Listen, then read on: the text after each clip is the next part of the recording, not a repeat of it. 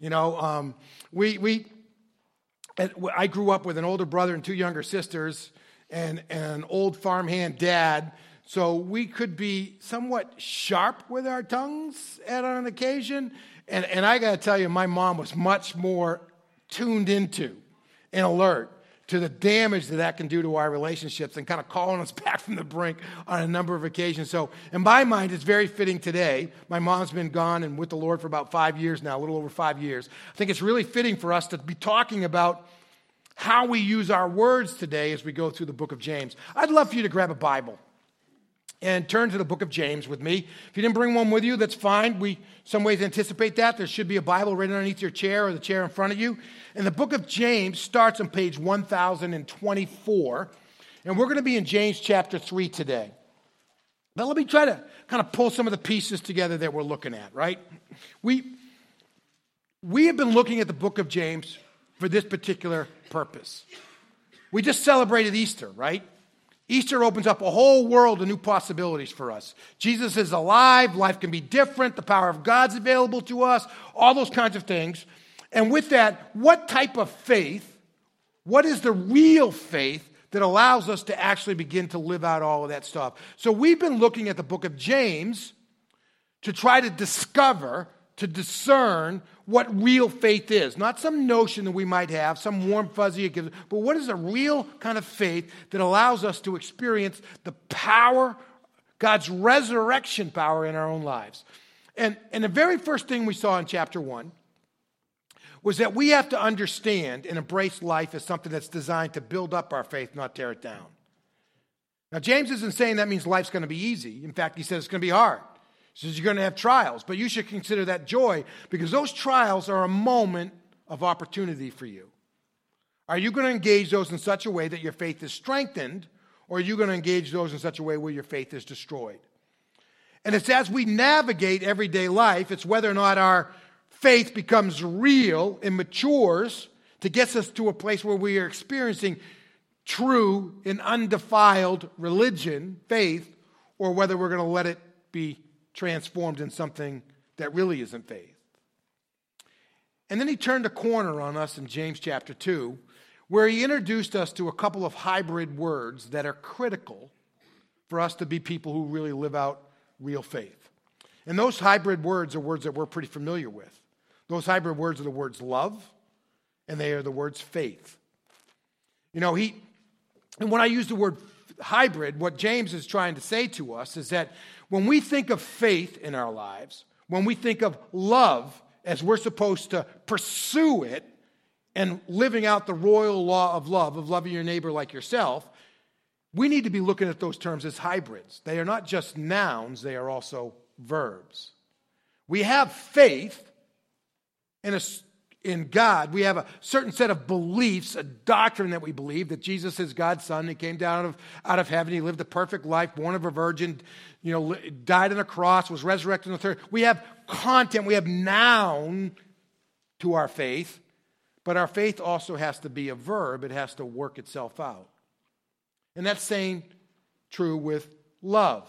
Love is something we have, we can, can be a feeling that we possess but it's also designed to be a verb. It's not just for us to say to somebody who's in need, right?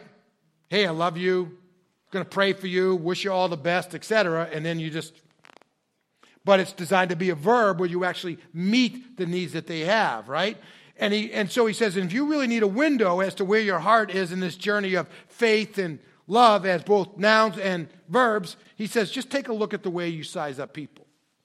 You're sizing up people with a worldly mechanism, he calls it favoritism, where the rich guy with the rings and the cars and all that kind of stuff, you put him on the front row and you make sure he gets really loved on. And the poor guy, you just say, hey, find a seat in the back. We might get to you later. If that's the way you're sizing up people, then that's giving you a window that your love and your faith are not being the hybrids they're supposed to be in your life. But then he turns to a subject that is dear to his heart, one that is sprinkled through the entire book, and that is the way we use our words. Because James is critically appreciative. I mean, just acutely appreciative of the fact that our words have a power to build up our faith or to tear them down. And that our words have the ability to build up us, somebody else's faith or to tear them down. And so he comes back to a topic that he's visited many times before in our book and one he's going to return to. In fact, I want to highlight some stuff before we get to James chapter 3. So that's why I had you open to James chapter 1 on page 1024 in your Bibles. Look at verse 26. This is not a new concept for him, right? He's, he actually is going to talk about how we use our words in every single chapter of the book. But in the middle of what we're going to look at today, James chapter 3, this, this hump chapter, if you will, to get over to chapters 4 and 5, we are going to encounter the longest teaching in the Bible on the power of words. More so than uh, Proverbs anywhere else. We're going to look at this. So he starts out by this. Look at verse 26 of chapter 1. If anyone thinks he's religious without controlling his tongue, right, then his religious is useless and deceives himself. He says, Our faith must get us to a place where we bite our tongues, uh, where we learn how to control our tongues, right? We learn how to not say stuff as we go forward. You get over into chapter 2 and you look at verse 12, and it says, He says, Speak and act, speak and act as those who will be judged by the law of freedom. You need to be people, we need to be people in the way that we use our mouths, we need to be people who are conscious of the fact that God holds us accountable for the way we use our words. Not like it's just throwaway stuff, but it matters to God, right? How we use our words matters to God. So we need to speak and act as people who are conscious of the fact that what we do matters to God. Over in chapter 4, right, you get to verse 11. And he says, Don't use your words to criticize one another's brothers. He who criticizes a brother or judges his brother criticizes the law and judges the law. And, and so he's saying, You shouldn't be using your words to tear people down. Right? You shouldn't be using your words to rip people apart. That doesn't mean you never speak a word that might be painful to somebody else. But if your motive and your intent and your follow through is not to build them up, but instead is to tear them down, then you're misusing your words. Chapter 5. He speaks as you get into verse 12 and following, he talks about the fact that we need to have integrity with our words. We need to let our yes be yes and our no be no. And we need to use our words not to tear each other down, but to confess our sin to one another. We need to use our words to pray for one another and to ask other people to pray for us. And he goes into all of this. But in the middle of it, we have this, this capstone of the teaching of the Bible on our tongue, on, on the way we use our words. So here's what I want to do. I mean, this is a pretty heavy message for Mother's Day, right? And and, and, there's a couple things. I want us to process this text today because I think this is James' intent for us to be encouraged, for us to leave this place today knowing that there is a challenge for us in the way we use our words, but that if we use our words appropriately, they can be a tremendous blessing, and that there is a way for us to do that because God's ready to give us wisdom. Let's just read through James chapter 3 together, if you will. Because, first of all, you, you know, hearing from God is far better than hearing from me. He starts off by saying, Not many should become teachers, my brothers, knowing that we will receive a stricter judgment, for we all stumble in many ways. If anyone doesn't stumble in what he says, he is a mature man who's able to control his whole body. So James is, is not discouraging people from being teachers. But he says if, if God's calling you to be a teacher, you better let your character be shaped into, who, into the role you're supposed to play because you teach with words, right? And if you don't teach with integrity, in other words, that your life backs up what you say, right? Then, then, then you're not going to really have any impact on other people's lives. And so what he says, don't, don't, in this case, not a lot of you should run to being teachers as though this is an easy thing to do, because I got to tell you, the area in our lives where we stumble the most is in the use of our words. Did you know the average person today speaks 16,000 words a day? Right? Now, some of you are thinking, not my spouse. Right? I, I, get 12, 12 words a day. So I don't know who's getting the other, you know, 115,000, whatever, you know? I mean, it, it, that kind of idea. But, but on average, studies show that people speak 16,000 words a day. Do you know what I hear when I, when I read that? I have 16,000 opportunities a day to stick my foot in my mouth. And you guys in that same place? I mean, it's just, this is a place for us to stumble. And that's why James says, man, if you get to a place where, where it's coming out your mouth, as it reflects what's in your heart. And it's not some place where you're coming up short in God's eyes. Man, you have arrived at spiritual maturity. Uh. Now, I think most of would say we got some room. We definitely think the person sitting next to us has got some room to grow in this area. So James is going to go on with his teaching. He's challenging us in this, right? He says, Now, when we put bits into the mouths of horses to make them obey us, we also guide the whole animal. And consider ships. Though very large and driven by fierce winds, they are guided by a very small rudder wherever the will of the pilot directs. So, too, though the tongue is a small part of the body, it boasts great things. Consider. Consider how large a forest a small fire ignites. And the tongue is a fire. The tongue, a, world of unrighteousness, is, is placed among the parts of our body. It pollutes. Some of you has the idea it poisons it. It pollutes the whole body, sets the course of life on fire, and is set on fire by hell. Every sea creature, reptile, bird, or animal is tamed and has been tamed by man. I always think of the orcas that I see at SeaWorld, right? These massive animals, and they can teach them to hit balloons and jump and oh, you know, it's, it's amazing, right? That they can they train them to do these things. Every sea creature, every reptile, every bird or animal is tamed and has been tamed by man, but no man, no man can tame the tongue. It's a restless evil full of deadly poison. We praise our Lord and our Father with it, and we curse men who are made in God's likeness with it. Praising and cursing coming out of the same mouth. My brothers, in case there's any doubt, this is my, my brothers, these things should not be. They should not be this way. James saying to us in very clear terms, cut it out. Stop. You know, if you think you're going to proclaim the gospel, how much God loves you, and you're going to turn around the next day and criticize and tear down. He says, Stop it. These things shouldn't be true.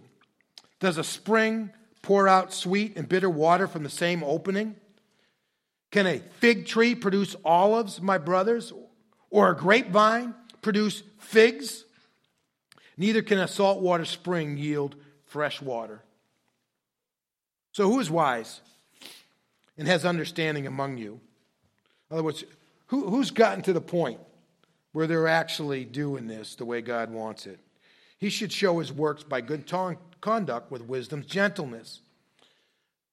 But he says, if you have bitter envy and selfish ambition in your heart, don't brag and deny the truth. Such wisdom does not come from above, but is earthly, unspiritual, and demonic. For where envy and selfish ambition exist, there is disorder and every kind of evil. But the wisdom from above is first pure,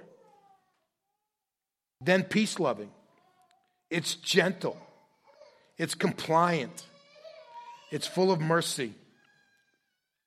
Ah, motherhood. There we go.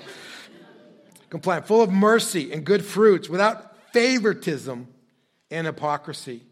And the fruit of righteousness is sown in peace by those who cultivate peace.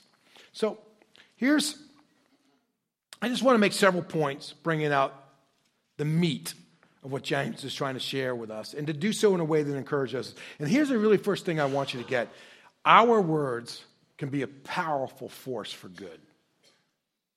Our words can be a tremendous resource of blessing.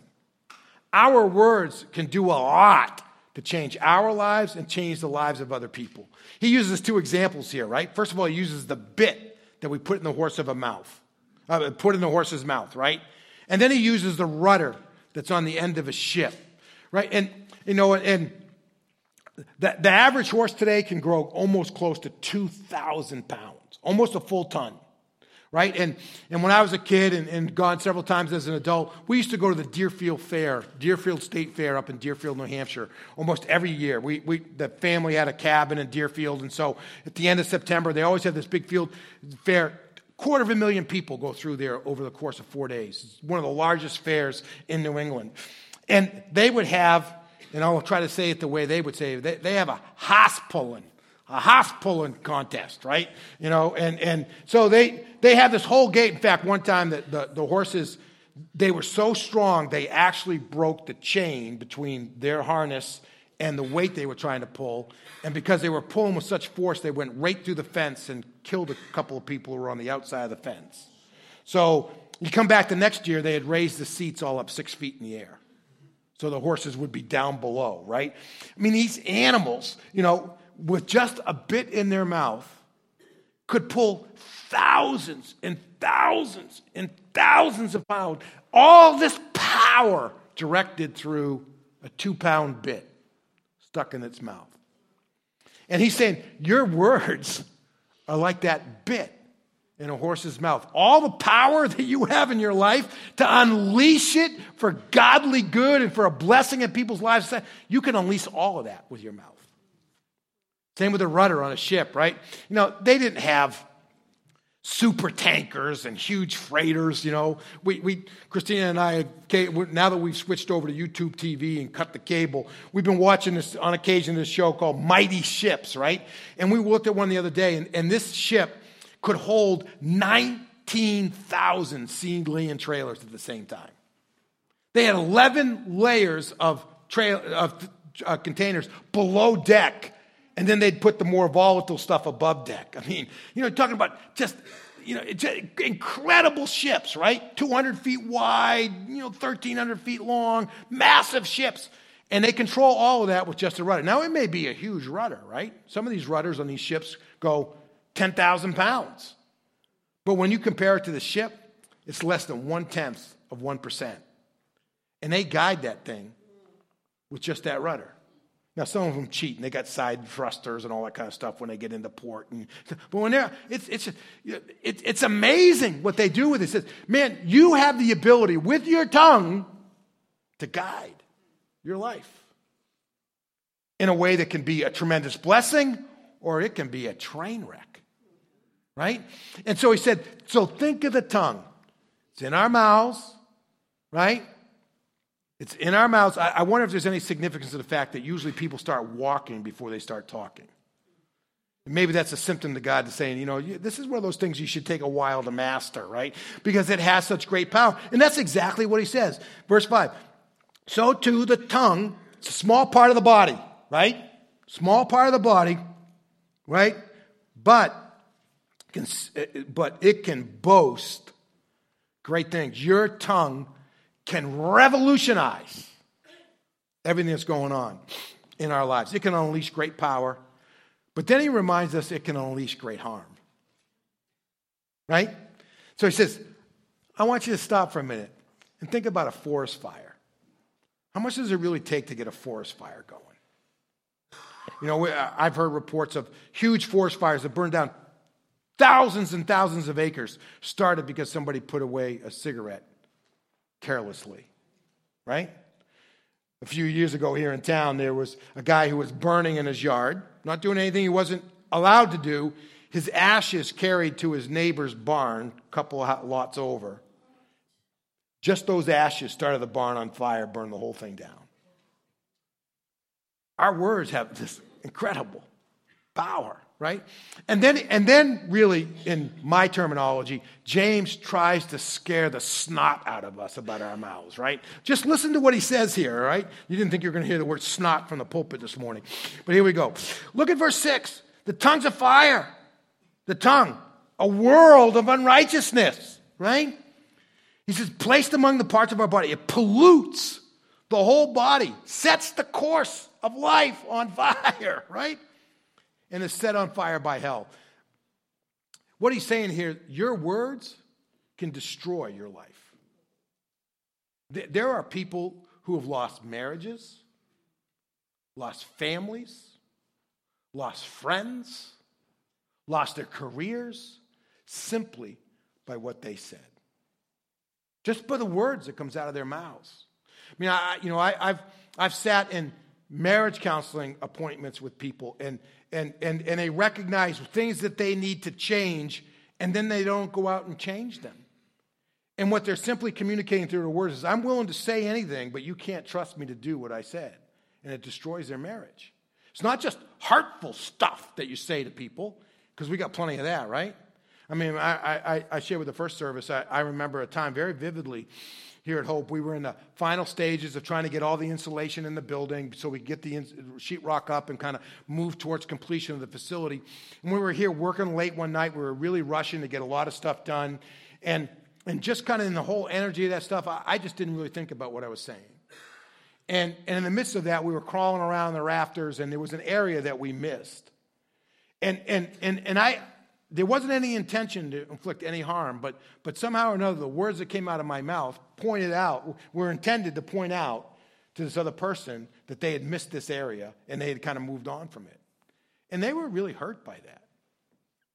And they approached me afterwards, to their credit, and with their character. But I got to tell you, the relationship was never seemed to be the same after that.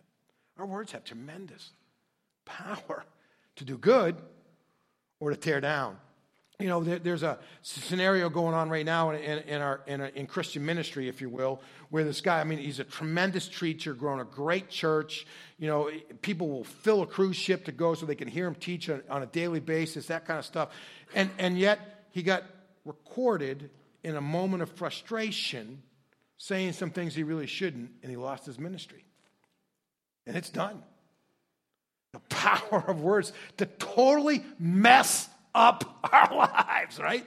And how many of us wake up in the morning, this is free of charge, wake up in the morning and say, Lord, keep me from being stupid with my mouth today.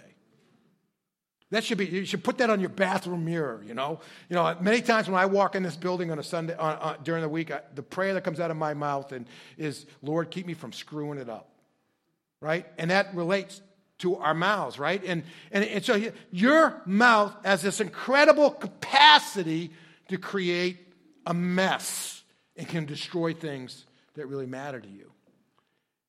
And so then James takes the next step and says, and guys, that's what's happening. There are a lot of us who are saying, man, I love Jesus. And yet there's a lot of words coming out of our mouths that aren't full of love. And he would call that hypocrisy right? That's what he says down. He says, man, you know, he says, here you are. You saying you're a follower of Jesus, but what's coming out of your mouth is this deadly poison. You're, you're praising the Lord and the Father, but, you know, uh, and that kind of thing. And you're lifting up these great songs. You're saying victory in Jesus. And then, know, over here, you're just ripping people apart with your tongues for whatever reasons. Sometimes because you want to get ahead or because you're angry at them, or sometimes you just want to tear them down. And, and he says, that's hypocrisy. And, and he tries to just, says, man, if, if you're a grapevine, why are you producing figs? Right? If you've got the love of God in your heart, why is all this vile stuff coming out of you, right? You know, and he goes, and he says, and, and, and he uses the idea of, of, of, the, the well that has fresh water and salt water and sweet and bitter. And I, I think, would you go get a drink out of the same pipe that your sewerage comes out of? I mean, that's the imagery he's using, right? You know, you, you, you know, you flush the toilet, goes out of the same pipe, and you go out there with your cup and try to get the water out of the same pipe. Most of us would say, uh uh-uh, uh right? I, I ain't doing that. And rightfully so, right? And, and he says, But man, if, if you think you can take your mouth and spew out good stuff and bad stuff, and it's not going to make people sick, you're not near as smart as you think you are.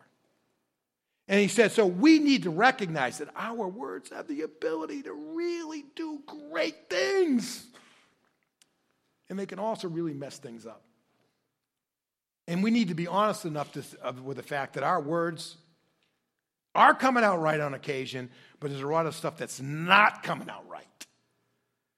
Stuff that's not a blessing, but a curse. It's not a grape, it's a fig, right? And, and those kinds of ideas. So, so, how do you fix that?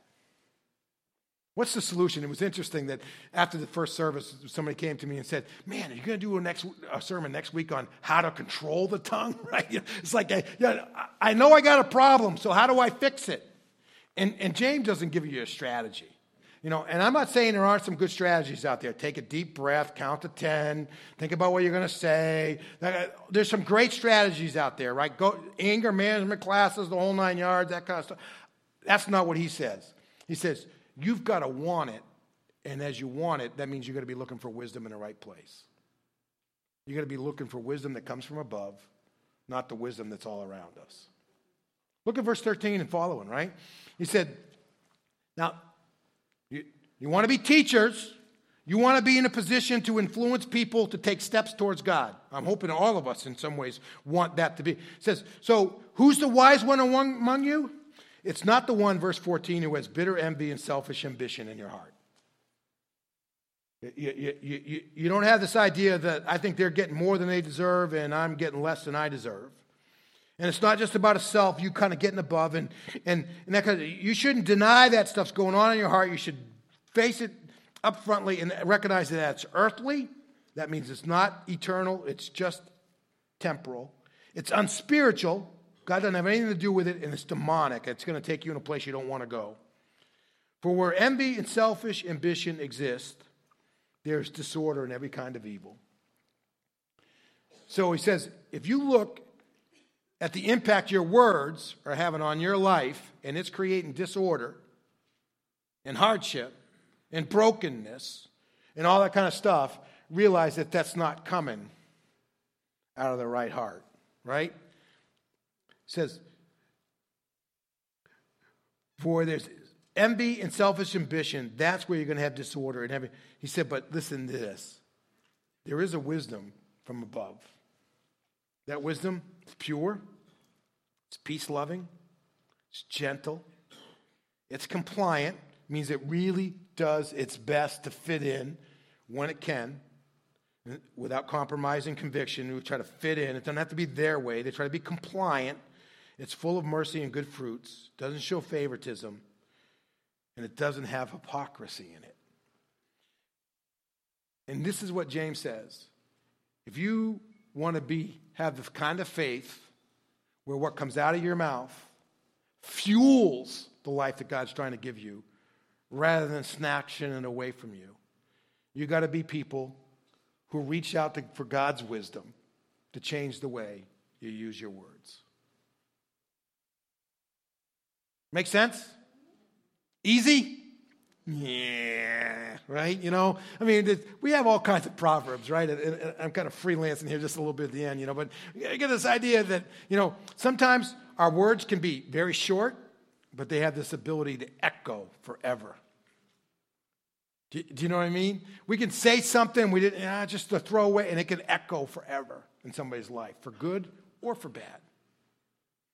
You know, I, I was told the first service when, when um, after my first year of seminary, Christina and I came back to, to Massachusetts, to home, to, to get married.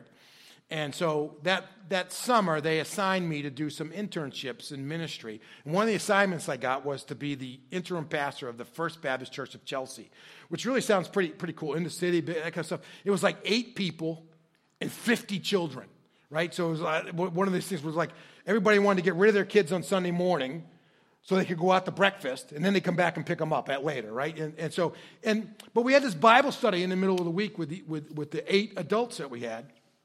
And I remember, you know, we're, we're sitting, we're, we're, we're finished up our Bible study and we're having a, just a general prayer time at the end. You know, and so it was the idea, we're, all right, we're going to pray kind of going around a circle. If you don't want to pray, just tap the person next to you and, and they'll pray or whatever. And we get started going around, right? And we get to this young woman, she's like 20 years old, very new in her faith. And, and, she doesn't tap the person next to her. She just says right out loud for everybody to say, I don't know how to talk to God. I don't know how to pray, is what she said. I don't know how to pray. So here, I got a year of seminary underneath my belt, right? So I got these deep, satisfying theological answers for her. So without lifting my head, without opening my eyes, I simply said, just open your mouth and talk to God. I mean, and, and she started to. And, and, and I don't remember exactly what she prayed, but I remember it, it felt really real. Does that make sense? And, and you think, all right, you know, so I'm going home, you know, thinking, all right, how could I handle that better? What do I want to say next time? I'm, I'm thinking about all this stuff, right? A decade later, I get a letter from this young woman. And she says, you know, it was in that moment that I really felt empowered to start growing in Christ. By that simple phrase of just open your mouth and talk to God. Short, echoes. That can happen on the other side as well, right?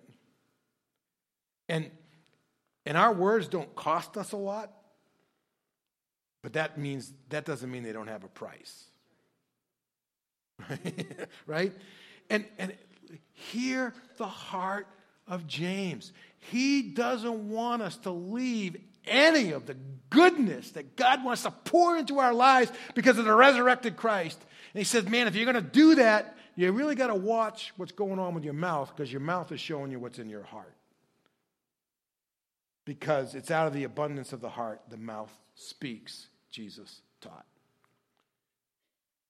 And there is a challenge, but there's a solution, and that's the wisdom from above. And my privilege today is to invite all of you to seek the wisdom from above so that your words, to use his terminology of, of, the last verse of the chapter, so that your words can bring peace in your life and the peace of the, in the lives of those who are around you. Let's pray together for just a minute. God, I thank you for the power of word because it's in the power of words that you showed us that you've loved us and we can fully understand what it means that Jesus died on the cross for us. It makes it possible for us to live a new life. Father, I think I, I, I, I am correct in saying that I think I represent all of us this morning in saying, I need to do better with my words. There are things that I say that I shouldn't say. Are things that I don't say that I should say. And there's things I should say a lot more of.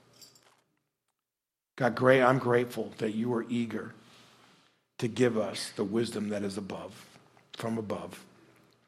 So that peace, that gentleness, that humility, that grace, that understanding, that ability to bring peace in ourselves and with everyone else would be within our grasp. God, thank you for the power of word. Let the words that you've spoken to us today have power in us. For I prayed in Jesus' name. Amen.